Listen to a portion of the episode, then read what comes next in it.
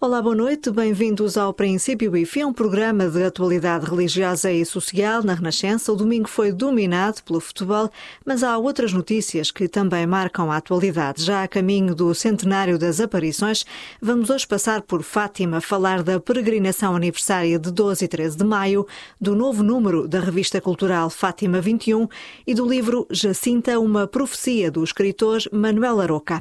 Mas começamos pela Semana da Vida, que teve início este domingo desde 94 que é organizada nesta altura, porque 15 de maio é o Dia Mundial da Família. Em Lisboa, sábado, decorreu mais uma caminhada pela vida. Foi já a sexta edição, partiu do Largo Camões e terminou em São Bento. Aí, frente à Assembleia da República, foi lançada a petição Toda a Vida tem Dignidade, que pede aos deputados que não aprovem a prática da eutanásia. Que sentido faz legislar sobre esta matéria quando a maior parte da população ainda não tem acesso a cuidados paliativos e continuados, perguntam os promotores da petição. Em Lisboa, durante dois dias, a Federação Portuguesa pela Vida refletiu sobre os desafios dos tempos que correm e as decisões políticas que têm atropelado o direito à vida.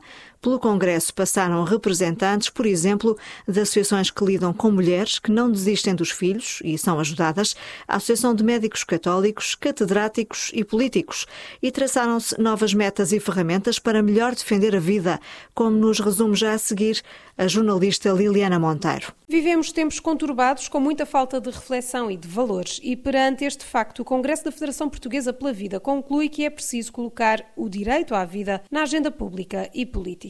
Perante a mais recente aprovação da maternidade de substituição, Isilda Pegado questionou se não seria boa altura para referendo. Ora, o deputado Fernando Negrão diz que está agora nas mãos da sociedade reverter as decisões. Aborto aprovado. Consequências na sociedade. Casamento dos homossexuais aprovado. Consequências na sociedade. Adoção de crianças por casais homossexuais. Consequências na sociedade. Tudo isto é aprovado e é aceito pacificamente pela sociedade. O mesmo argumento é partilhado pelo deputado do CDS, Lobo Dávila. É muito fácil, eh, sentados no sofá em casa, a dizer estes políticos são todos muito maus, estes políticos não nos representam e depois, quando é preciso fazer a diferença, os outros que façam a diferença. A Federação Portuguesa pela Vida garante que não vai baixar os braços e considera que a política está a querer fazer dos portugueses marionetas. Quando a política não defende a vida, a família como elemento estruturante da sociedade, não defende a solidariedade intergeracional. Então, a política demitiu-se da democracia, da liberdade e do Estado de Direito. Aquilo que nós assistimos é à política a definir aquilo que o ser humano é e não é. E, portanto, passamos todos a ser marionetes na mão da política. Durante o Congresso, perspectivaram-se as dificuldades que aí vêm na luta contra a eutanásia, mas foi também tempo para olhar para os efeitos da liberalização do aborto. Em Portugal, por cada mil crianças que nascem, há outras 200 que são abortadas, por opção. Praticamente 20 mil abortos que são feitos por ano. Pois onde é que este aborto é realizado? Dois terços, 70% são realizados em instituições públicas, outros 30% são realizados em instituições privadas. E o que nós vemos é que há um aumento consistente nos abortos façam o número de nascimentos nas mães com menos de 20 anos. E de facto o que nós vemos é que numa mãe que vive com o pai do seu bebê, felizmente não é tão grande o número de gravidezes que terminam em aborto. Francisco Vilhena da Cunha, o vice-presidente da Associação de Famílias Numerosas, que falou com base nos dados da Direção-Geral da Saúde. E no meio de todas estas batalhas, vale a pena argumentar com a fé e Deus? Sofia Reimão, da Associação de Médicos Católicos, responde. O problema da eutanásia e do aborto não são tão diferentes como isso. E de facto o que está aqui em causa é, é o valor da pessoa. Estou cada vez mais convencida que não há antropologia que reconheça o valor do homem sem ter Deus na equação. Se nós não tivermos Deus, caímos inevitavelmente no relativismo. Garante da dignidade do homem é Deus. Os desafios da vida e dos tempos são grandes e a Federação Portuguesa pela Vida promete estar atenta e lutar. Jornalista Liliana Monteiro. Só se for por distração ou preconceito é que não se percebe a importância de Fátima. São palavras do Cardeal Patriarca de Lisboa durante a Eucaristia que encerrou a peregrinação internacional aniversária de maio. Um recado ao poder político numa altura de alguma tensão com a Igreja que tem criticado algumas opções do atual governo e da maioria de esquerda que o suporta e também do Parlamento que ainda esta sexta-feira, aprovou, por exemplo, os projetos de lei que regulam o acesso à maternidade de substituição, as chamadas barrigas de alugués, e o alargamento do acesso à procriação medicamente assistida. A um ano do centenário das aparições, foram milhares os fiéis que participaram nesta peregrinação aniversária, que encerrou com a consagração de todas as dioceses portuguesas ao Imaculado Coração de Maria. A jornalista Paula Costa Dias acompanhou. Esta peregrinação aniversária ficou marcada pelo regresso da imagem da Virgem Peregrina depois do seu périplo pelas dioceses portuguesas. Foi a mãe que se deslocou até aos seus filhos e é sempre ela que nos mostra o caminho, sobretudo nestes tempos de indefinição, referiu o Cardeal Patriarca Dom Manuel Clemente na sua homilia do dia 13. Mas estando nós em tempo de grandes indefinições culturais, lembro tão somente que Portugal nunca se entendeu sem Santa Maria que só por grande distração ou preconceito não se notará o que sucede aqui há um século quase, neste chão bendito da Cova da Iria. Sendo as famílias e o catolicismo realidades fundantes do que somos hoje, ainda que sejamos diversos, hão de ser tidos em conta por organizações posteriores, como o Estado ou as instâncias internacionais, quando legislam ou administram o que a todos respeita. As entidades políticas servem o bem comum, que é o bem de todos, segundo as legítimas escolhas de cada um, porque solidariedade sem subsidiariedade não é de facto. É neste ponto que culto, cultura e sociedade se devem harmonizar, mesmo e sobretudo em sociedades plurais e democráticas, como quer ser a nossa. Perante milhares de peregrinos que acenavam com os lenços brancos, a imagem entrou no recinto e foi levada ao novo altar onde se encontravam os celebrantes e aí foi acolhida pelo bispo da Diocese Leiria Fátima, Dom António Marto. Virgem Peregrina, Senhora do Rosário de Fátima, a Ti nos queremos consagrar para sermos cada vez mais fiéis à condição de filhos de Deus. A imagem foi então levada para a Basílica de Nossa Senhora do Rosário, onde à tarde seria internizada. No final das celebrações da manhã, o presidente da Conferência Episcopal consagrava as dioceses portuguesas ao Imaculado Coração de Maria, 85 anos depois dos bispos o terem feito pela primeira vez na sua primeira peregrinação nacional a Fátima. Esta foi a última peregrinação de maio antes da comemoração do centenário. A contagem decrescente do tempo é agora visível no relógio instalado no recinto e que entrou em funcionamento no início desta peregrinação. Segundo estimativas do Santuário de Fátima, participaram nas celebrações cerca de 180 mil peregrinos, 340 sacerdotes e 38 bispos. Nesta semana do 12 e 13 de maio saiu mais um número da revista Fátima 21. É já o quinto deste projeto editorial, lançado há dois anos pelo Santuário, já no contexto da celebração dos 100 anos das aparições. O Cardeal Patriarca de Lisboa é a personalidade em destaque nesta edição, que inclui também o testemunho de Zita Seabra, que se converteu já adulta, e o da fadista Marisa.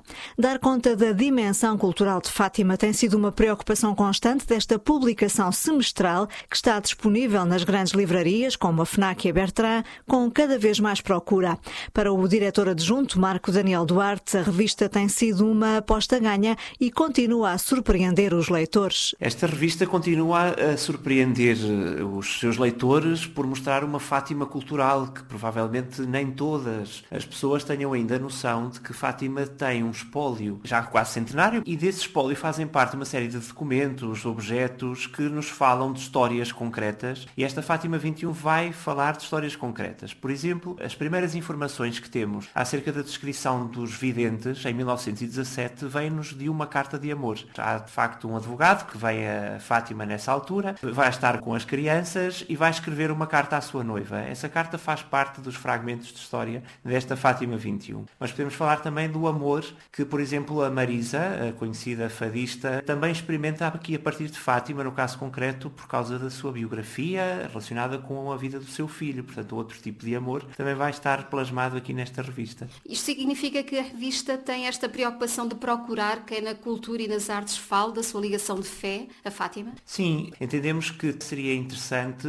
procurarmos algumas figuras de referência que tenham uma relação especial com Fátima. Na última revista saiu o último testemunho da doutora Maria Jesus Barroso. Neste vamos colocar esse testemunho da Marisa. Nós sabemos que há muitas figuras da cultura portuguesa e obviamente também da cultura fora de portas que estão ligados a Fátima. Muitas das vezes não têm uma expressão pública porque também entendem que a sua relação é, é vivida na intimidade, mas outras vezes não se importam de disponibilizar esses sentimentos sem qualquer prurido. Há uma preocupação cultural muito forte nesta revista e em toda a programação das comemorações do centenário das aparições. Podemos falar por isso num interesse cultural crescente em relação a Fátima? Eu não tenho a mínima dúvida de que esse interesse está cada vez mais apurado. Se o santuário esteve sempre ligado à cultura do seu tempo, obviamente nos anos 50 está ligado à cultura dos anos 50, nos anos 60 à cultura dos anos 60, e quem olha retrospectivamente para Fátima consegue ver isso, sobretudo ao nível das construções artísticas que foram colocadas neste lugar e que neste momento são já referências ao nível da cultura artística do passado, também temos a consciência absoluta de que os peregrinos do século XXI têm exigências que são as exigências do seu tempo. E essas exigências passam também por um olhar cultural a, a propósito de Fátima. Entendem que o seu comportamento aqui é já objeto de cultura, portanto, quando levantam as velas, estão a fazer cultura, uma cultura performativa, quando levantam os seus lenços, mas também entendem que os objetos que aqui foram deixando, que os testemunhos ficaram plasmados nos documentos, nas obras de arte, na forma de entender o lugar, são hoje já analisados como marcos culturais que precisam de ser lidos com a cultura do nosso tempo. E é isso que a Fátima 21 pretende fazer. Nesta edição são entrevistados o Cardeal Patriarca de Lisboa, que dá a perspectiva pessoal e a de historiador sobre Fátima, e a editora Zita Seabra,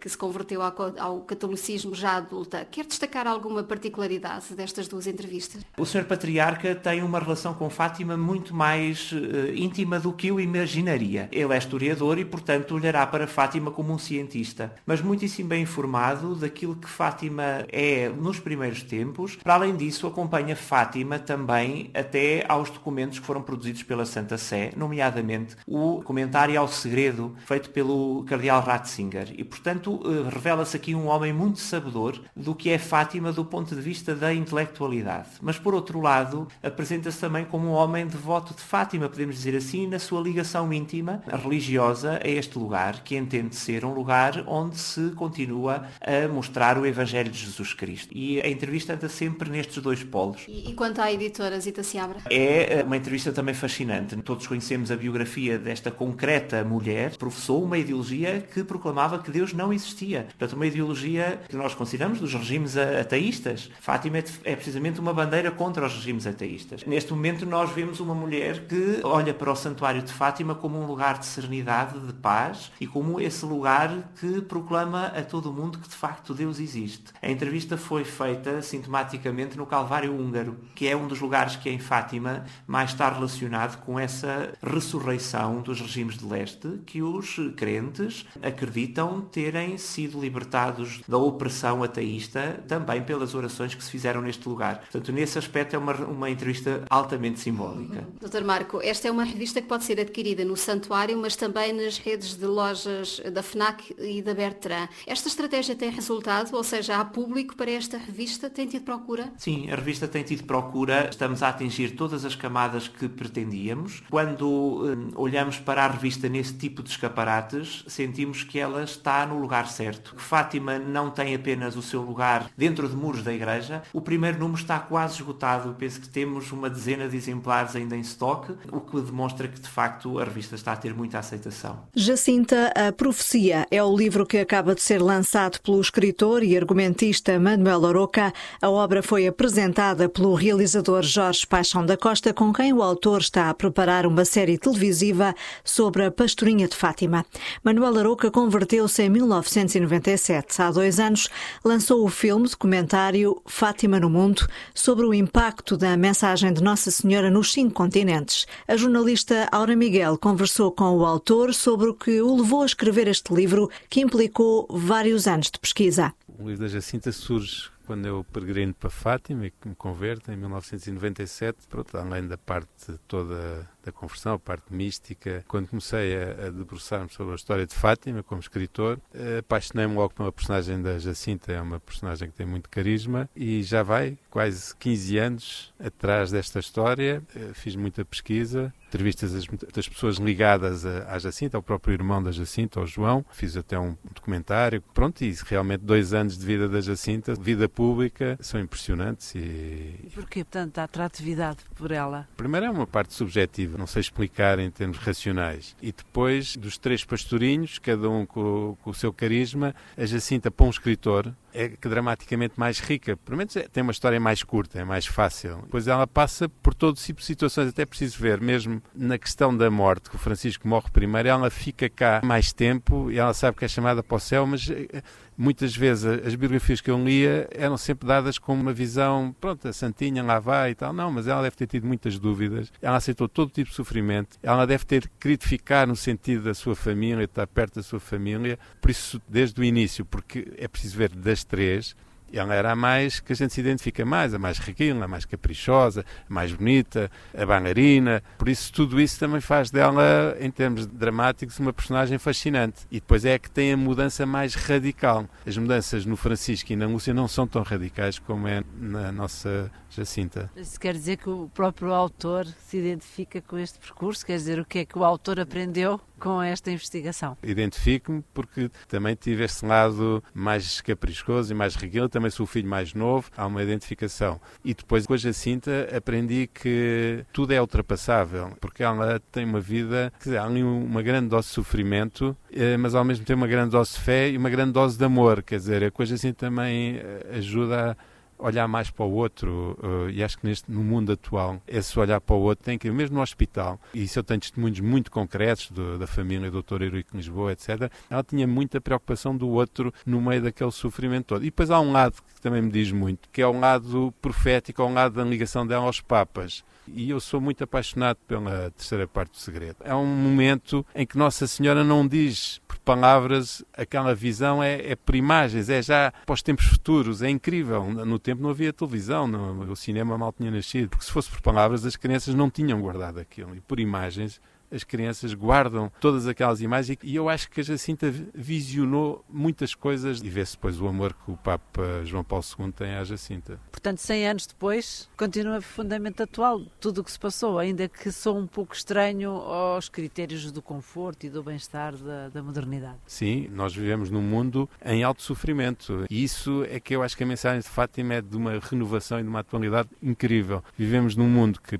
aparentemente um mundo de conforto, um mundo luxo, um mundo material, mas isso está-se tudo a desvanecer. E a angústia está ao nosso lado neste momento. As pessoas querem aparentar uma vida material boa, porque estão sujeitas a muita crítica e estão com muitas dificuldades e sem saber lidar como. E isso, mais uma vez, toda a caminhada Jacinto e dos dois pastorinhos ajuda-nos porque a riqueza espiritual é, é fundamental para nós aguentarmos este impacto que o mundo está a viver. O escritor Manuel Aroca em declarações a Aura Miguel. No princípio e fim de hoje conversamos com o novo provincial dos franciscanos. Frei Armindo Carvalho vai dirigir os destinos da Ordem em Portugal até 2021. Diz que não estava à espera de ser escolhido para esta nova missão. Redimensionar os espaços que os franciscanos têm é um dos desafios que tem agora pela frente. A jornalista Ana Lisboa conversou com o Frei Armindo sobre as prioridades já definidas para os próximos seis anos prioridade neste momento, dado que somos uma família já bastante reduzida, somos 104 e a média etária já está bastante elevada, ronda os 69, 70 anos. Dadas essas limitações de idade e de pessoal, as prioridades vão ser estudar um redimensionamento das nossas presenças em Portugal e nos espaços onde temos responsabilidades também de presença e de ação pastoral com a Igreja. De que forma é que vai ser feito esse redimensionamento? O primeiro passo será a visita, a que chamamos visita canónica, que eu, como provincial, terei que fazer a cada um dos irmãos sondando os seus propósitos, sondando também propostas que lhe possamos fazer e sondando também, na realidade, o que é que estamos neste momento com capacidade de continuar a responder à Igreja. Daqui a pouco vai decorrer o Congresso Capitular. Vão aí ser definidas as linhas de orientação que vão reger os franciscanos para os próximos seis anos? Definidas sim, mas estudadas antes. E é por isso que tivemos em Fátima o encontro com o Conselho cessante e o novo Conselho, começarmos a olhar para aquilo que o capítulo nos deixou como programa de trabalho e ver como vamos começar, como vamos avançar. Portanto, o primeiro passo será esta visita canónica, em que eu pessoalmente me vou encontrar com cada irmão, depois deste trabalho, que vai ser um pouco demorado, uma vez que temos presenças em Portugal continental, Portugal insular, concretamente na Ilha da Madeira e na Ilha Terceira, também em São Jorge. Temos também uma presença no, em Cabo Verde. Portanto, depois desta volta toda, naturalmente trazendo alguns apontamentos, o primeiro trabalho será reunir de novo o definitório, portanto, o grupo que está responsável, para apresentar uma visão, quanto possível, pormenorizada desta visita e começarmos então, como costumamos dizer, a partir pedra, a ver concretamente o que é que podemos fazer. Será preciso fechar alguma casa? Será preciso abrir alguma de novo? Trocando por esta. Há pouco tinha dito que a média de idade era alta, 69, 70 anos. Não há gente nova a entrar para os franciscanos? De facto, temos uns 5 ou 6 jovens que estão em preparação, estão já na Universidade Católica em Braga. Dois já irão sair este ano, mas ainda vão fazer uma especialização a Roma. Será talvez para daqui a um ano, um ano e meio, a sua ordenação sacerdotal. Depois temos outros no caminho. Felizmente, também vamos reiniciar o tempo de formação específica que é o noviciado, que teve suspenso todo este ano por falta de candidatos. Felizmente já temos uns cinco que vão iniciar para este próximo ano, o ano de noviciado. Fale-me sobre alguns dos projetos que tem. Nós temos o que está a funcionar já há cinco anos, que é o Poverelo, em Montariola, em Braga, para cuidados continuados, para, para cuidados paliativos. É realmente um centro que nos orgulha, porque é talvez do melhor que há em Portugal nesse, nesse estilo. Depois teremos o projeto do pão dos pobres de Santo António, aqui em Lisboa. Neste estilo de três vezes por semana se dá um saquinho com pão, leite, açúcar, arroz, mas pretendíamos que ele fosse um pouco mais ampliado. Chamamos-lhe a sopa dos pobres de Santo António. Essa sopa seria um almoço suculento em que a pessoa sentisse praticamente alimentada para, para o dia, mas que não seria ir buscar a comida e levar, e sim comer ali à mesa com acompanhamento de psicólogos e ajudá-lo a sair da sua fraca autoestima e dar-lhe um bocadinho de incentivo para sentir a sua dignidade. Por outro lado, também seria de reintegrar estes em trabalhos, por exemplo, de serviço de hotéis, serviço de restaurantes, trabalhos de carpintaria, em que a pessoa começasse a sentir sentir-se que vai Útil. comer o pão fruto do seu trabalho e da sua dignidade também. Como ordem mendicante, os franciscanos procuram levar uma vida em espírito de oração e devoção, cumprindo o voto de pobreza. De que forma isso é posto em prática? O nosso caminho é evangelho, pobreza e viver na alegria, porque sentir que a alegria da pobreza é a melhor riqueza que nós podemos viver e partilhar com o mundo de hoje. O Papa acaba de nos dar esse documento maravilhoso que é a alegria do amor, embora dirigido diretamente às famílias, sentimos que é também a nós porque no fundo nós não somos um lar de mulher e marido e de filhos, mas somos um lar de irmãos. E como irmãos temos as nossas características, não é? Mas nessas características somos chamados a ser uns para os outros aquele complemento que todos precisamos. No afeto, no estímulo, na correção fraterna,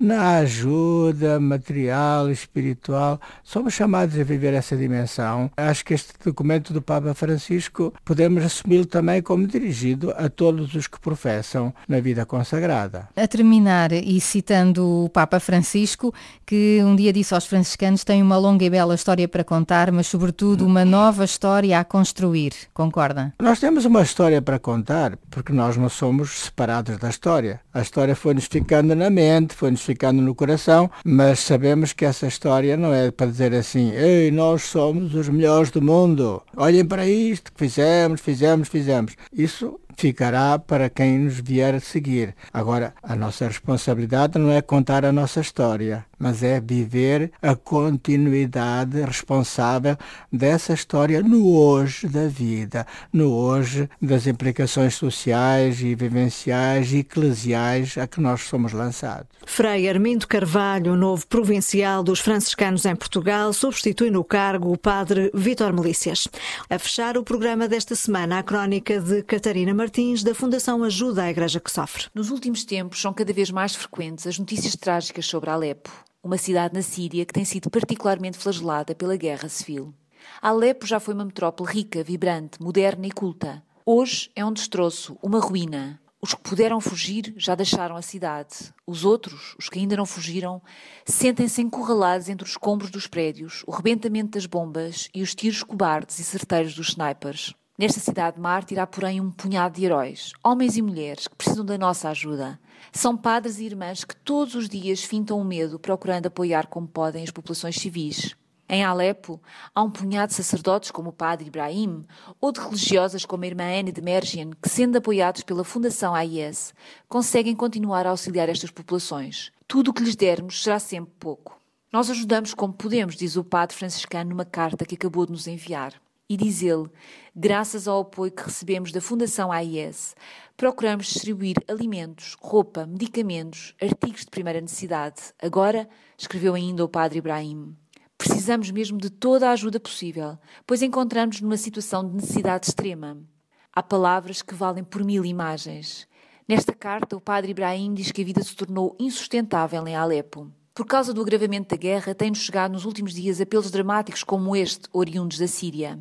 Tanto a irmã Annie como o padre Ibrahim pedem que rezemos por eles, pelo povo martirizado da Síria. Nada mais parece estar a resultar. A diplomacia não está a conseguir fazer calar os canhões da guerra. Este é também um desafio enorme à nossa fé. Na Síria, em Alepo, apesar da guerra, alguns padres e irmãs decidiram não abandonar a sua missão junto às populações martirizadas. Eles pedem-nos ajuda, imploram as nossas orações. São os heróis da cidade mártir. E este foi o princípio e fim de 15 de maio, um programa com edição e apresentação de Angela Roque. Boa noite e boa semana.